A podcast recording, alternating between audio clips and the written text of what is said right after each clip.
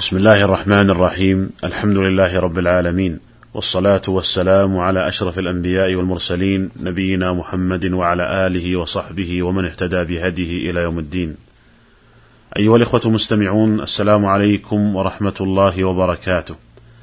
وحياكم الله تعالى في هذه الحلقة الجديدة من هذا البرنامج والتي سأبتدئ الحديث فيها عن أحكام صلاة الكسوف.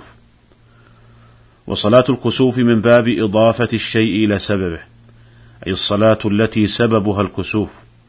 والكسوف والخسوف بمعنى واحد يقال كسفت الشمس وخسفت وكسف القمر وخسف.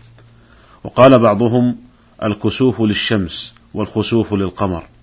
أما القمر فإن الله تعالى قال وخسف القمر. وأما الشمس فقد جاء في صحيح مسلم عن عروة بن الزبير قال لا تقولوا كسفت الشمس ولكن قولوا خسفت. ولكن الأحاديث الصحيحة قد جاءت باستعمال لفظ الكسوف للشمس وهذا هو المشهور في استعمال الفقهاء أن الكسوف للشمس والخسوف للقمر. وقد ذكر الجوهري أن هذا هو الأفصح. ولأجل هذا اختلاف قال البخاري في صحيحه باب هل يقول كسفت الشمس أو خسفت؟ والحاصل مما سبق أن الكسوف والخسوف بمعنى واحد فيقال كسفت الشمس وخسفت وكسف القمر وخسف ولكن الأفصح أن يقال كسفت الشمس وخسف القمر. وقد عرف بعض الفقهاء الكسوف بأنه ذهاب ضوء أحد النيرين أو بعضه والواقع أنه لا يذهب وإنما ينحجب. ولهذا فإن التعبير الدقيق للكسوف أن نقول أن نقول في تعريفه انحجاب ضوء أحد النيرين أي الشمس أو القمر بسبب غير معتاد. فسبب كسوف الشمس أن القمر يحول بينها وبين الأرض فيحجبها عن الأرض إما كلها أو بعضها. ولكن لا يمكن أن يحجب القمر الشمس عن جميع الأرض لأنه أصغر منها بكثير حتى لو كسفها عن بقعة على قدر مساحة القمر لم يحجبها عن البقعة الأخرى لأنها أرفع منه بكثير. ولذلك لا يمكن أن يكون الكسوف كليا في الشمس في جميع أقطار الدنيا أبدا إنما يكون في موضع معين مساحته بقدر مساحة القمر. وبهذا يتبين أنه لا يمكن أن يكون الكسوف إلا في آخر الشهر. لا يمكن أن يكون الكسوف للشمس إلا في آخر الشهر.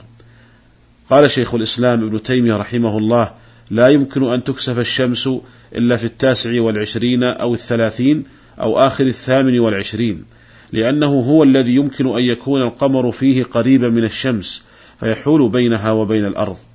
وكذلك القمر سبب كسوف سبب خسوفه حيلولة الأرض بينه وبين الشمس. لأن القمر يستمد نوره من الشمس ولهذا سمى الله تعالى القمر نورا. فقال عز وجل تبارك الذي جعل في السماء بروجا وجعل فيها سراجا وقمرا منيرا. وقال وجعل القمر فيهن نورا وجعل الشمس سراجا. وعلى هذا لا يمكن أن يخسف القمر إلا في إلا إلا في ليالي الإبدار. أي ليلة الرابعة عشرة أو الخامسة عشرة لأنها الليالي التي يمكن أن تحول الأرض بينه وبين الشمس. والسبب الشرعي هو تخويف الله تعالى لعباده. كما قال النبي صلى الله عليه وسلم إن الشمس والقمر آيتان من آيات الله لا ينكسفان لموت أحد ولا لحياته وإنما يخوف الله بهما عباده. فهذا السبب الشرعي هو الذي يفيد العباد ليرجعوا إلى الله تعالى. وأما السبب الحسي فليس ذا فائدة كبيرة. ولهذا لم يبينه النبي صلى الله عليه وسلم. لم يبينه النبي صلى الله عليه وسلم. ولو كان فيه فائدة كبيرة للناس لبينه عن طريق الوحي.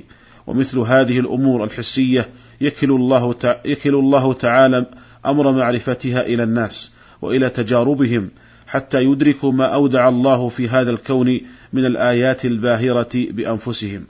وأما الأسباب الشرعية أو الأمور الشرعية التي لا يمكن أن تدركها العقول ولا الحواس فهي التي يبينها الله تعالى للعباد. فإن قال قائل كيف يجتمع السبب الحسي والشرعي؟ ويكون الحسي معلوما معروفا للناس قبل أن يقع والشرعي معلوم بطريق الوحي فكيف يمكن أن نجمع بينهما؟ فالجواب أن لا تنافي بينهما. لأن الأمور العظيمة كالخسف بالأرض والزلازل والصواعق وشبهها التي يحس التي يحس الناس بضررها وأنها عقوبة لها أسباب طبيعية يقدرها الله تعالى حتى تكون المسببات وتكون الحكمة من ذلك هي تخويف العباد. فالزلازل لها أسباب والصواعق لها أسباب والبراكين لها أسباب. والعواصف لها أسباب لكن يقدر الله تعالى هذه الأسباب من أجل استقامة الناس على دين الله تعالى. قال الله عز وجل ظهر الفساد في البر والبحر بما كسبت أيدي الناس ليذيقهم بعض الذي عملوا لعلهم يرجعون ولكن تضيق قلوب بعض الناس عن الجمع بين السبب الحسي والشرعي.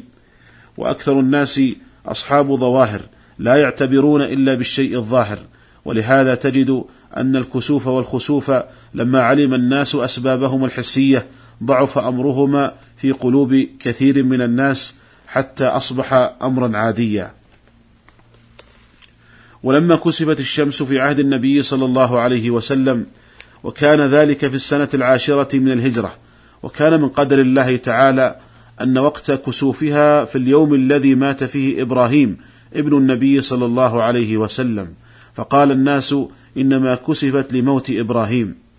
ففزع النبي صلى الله عليه وسلم لما كسفت الشمس فأخطأ بدرع بعض أهل البيت فأخذه حتى أدرك بردائه. جاء في حديث أبي موسى عند مسلم فقام صلى الله عليه وسلم فزعا يخشى أن تكون الساعة قد قامت. ولكن قال كثير من أهل العلم إن هذا ظن من الراوي لما رأى فزع النبي صلى الله عليه وسلم واستعجاله. وإلا فالنبي صلى الله عليه وسلم يعلم بأن الساعة لا تقوم حتى تظهر أشراطها الكبرى من الدجال وطلوع الشمس من مغربها وغير ذلك. وقد صلى النبي صلى الله عليه وسلم بالناس صلاة طويلة. قرأ في الركعة الأولى نحوا من سورة البقرة كما جاء في حديث ابن عباس في الصحيحين. وفي الركعة الثانية نحو من سورة آل عمران كما جاء في حديث ابن عباس عند أبي داود. وتقدم صلى الله عليه وسلم أثناء صلاة الكسوف فتقدمت الصفوف وتأخر فتأخرت الصفوف. ثم خطب الناس فأثنى على الله تعالى بما هو أهله. ثم قال إن الشمس والقمر آيتان من آيات الله لا ينكسفان لموت أحد ولا لحياته.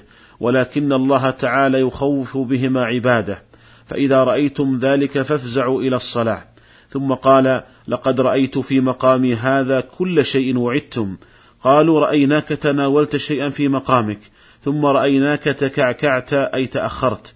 فقال إني رأيت الجنة. فتناولت عنقودا ولو أصبته لأكلتم منه ما بقيت الدنيا. فذلك حين رأيتموني أتقدم.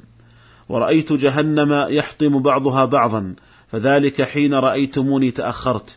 وفي رواية البخاري وأريت النار فلم أر منظرا كاليوم قط أفظع. ورأيت أكثر أهلها النساء. قالوا بم يا رسول الله؟ قال بكفرهن. قيل بكفرهن بالله. قال يكفرن العشير أي الزوج ويكفرن الإحسان. لو أحسنت إلى إحداهن الدهر كله ثم رأت منك شيئا قالت ما رأيت منك خيرا قط. قال ورأيت فيها عمرو بن لحي يجر قصبه في النار وهو الذي سيب السوائم. وكان عمرو بن لحي الخزاعي أول من أتى بالأصنام إلى مكة وكان الناس قبل ذلك على دين إبراهيم. قال ورأيت امرأة من بني إسرائيل تعذب في هرة ربطتها فلم تطعمها ولم تدعها تأكل من خشاش الأرض. قال ورأيت صاحب المحجن يجر قصبه أي أمعاءه في النار كان يسرق الحاج بمحجنه فإن فطن له قال إنما تعلق بمحجني وإن غفل عنه ذهب به. وهذا أيها الإخوة يدل على أن سرقة الحجاج واقعة في الناس من قديم الزمان. أيها الإخوة المستمعون هذا هو ما اتسع له وقت هذه الحلقة. ونستكمل الحديث عن بقية أحكام صلاة الكسوف في الحلقة القادمة إن شاء الله تعالى. والسلام عليكم ورحمة الله وبركاته.